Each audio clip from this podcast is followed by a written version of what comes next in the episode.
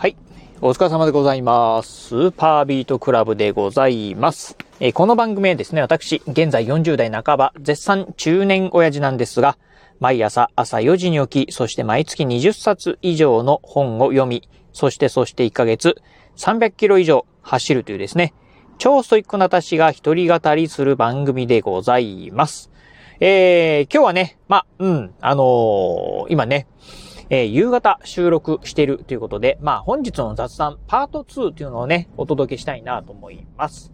えー、今ね、まあ今も言いました通り、今ね、収録しておりますのが4月の11日、月曜日の、今ね、夕方の6時過ぎでございます。ということで、今日ね、月曜日なんですけど、うん、えー、仕事が終わりまして、うん、今ね、家に帰ってるっていうところでございます。今日はね、うん、まあ、あの、えー、週、えー、月曜日から会社にね、出勤しました。明日はね、まあテレワーク。明日以降またね、ずっとテレワークをしようかなというふうに思ってるんですが、まあ今日はね、まあちょっと用事があったんでね、うん、えー、会社にね、出勤したんですが、まあそんなね、あの、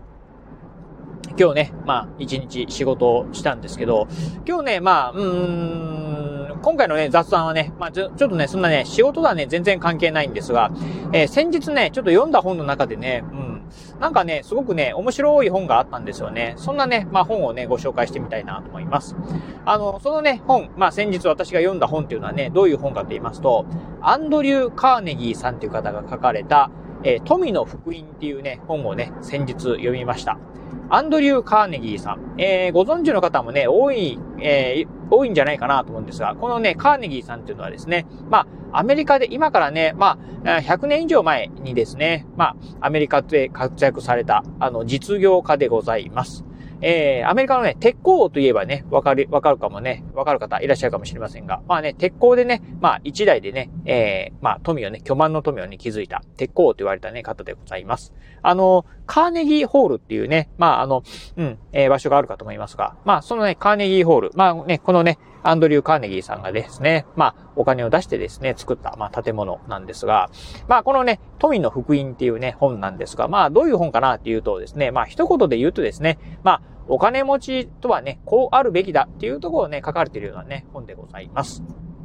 あの、もともとね、このね、アンドリュー・カーネギーさんという方、えー、もともとはね、まあ、非常にね、貧しい家庭でね、生まれ育った方なんですが、まあ、日本でいうところのね、小学校をね、まあ、卒業して、えー、卒業したぐらいのね、年からですね、まあ、えー、社会人として働き出してですね、うん、そしてですね、まあ、ただね、まあ、働くだけじゃなくて、いろいろとね、知恵を働かしながらですね、そしてどんどんどんどんですね、まあ、あ出世し、そしてね、お金を貯め、うん、そしてね、まあ、最後は実業家になってですね、鉄鋼と呼ばれるぐらいまでのね、まあ、えー、巨万の富をね、築いた方でございます。まあ、そんな方がね、書かれたね、本なんですけど、まあね、今からね、もう100年以上前のね、えー、本なんですが、実はね、この本読んでてね、ふと思ったのがですね、うん、あの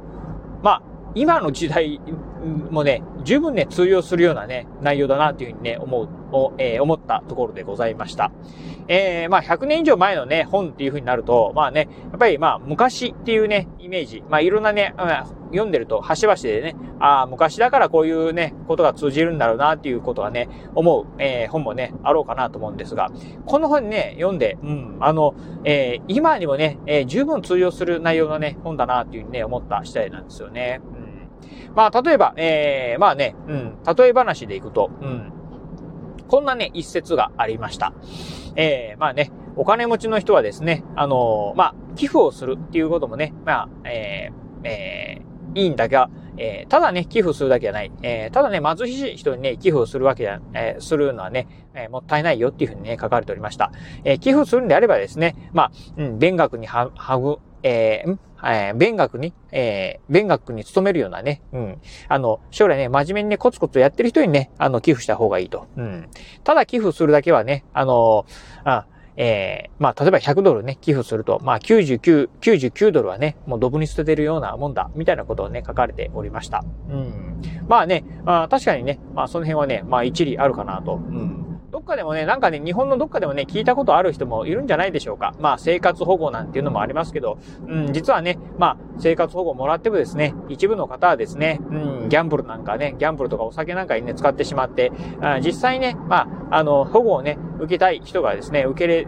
てないようなね、制度になってるとかっていうふうなね、話なんかもね、聞いたことがあるんじゃないかなと思うんですが、まあほんとね、うん、あの、そんなね、ええー、まあ、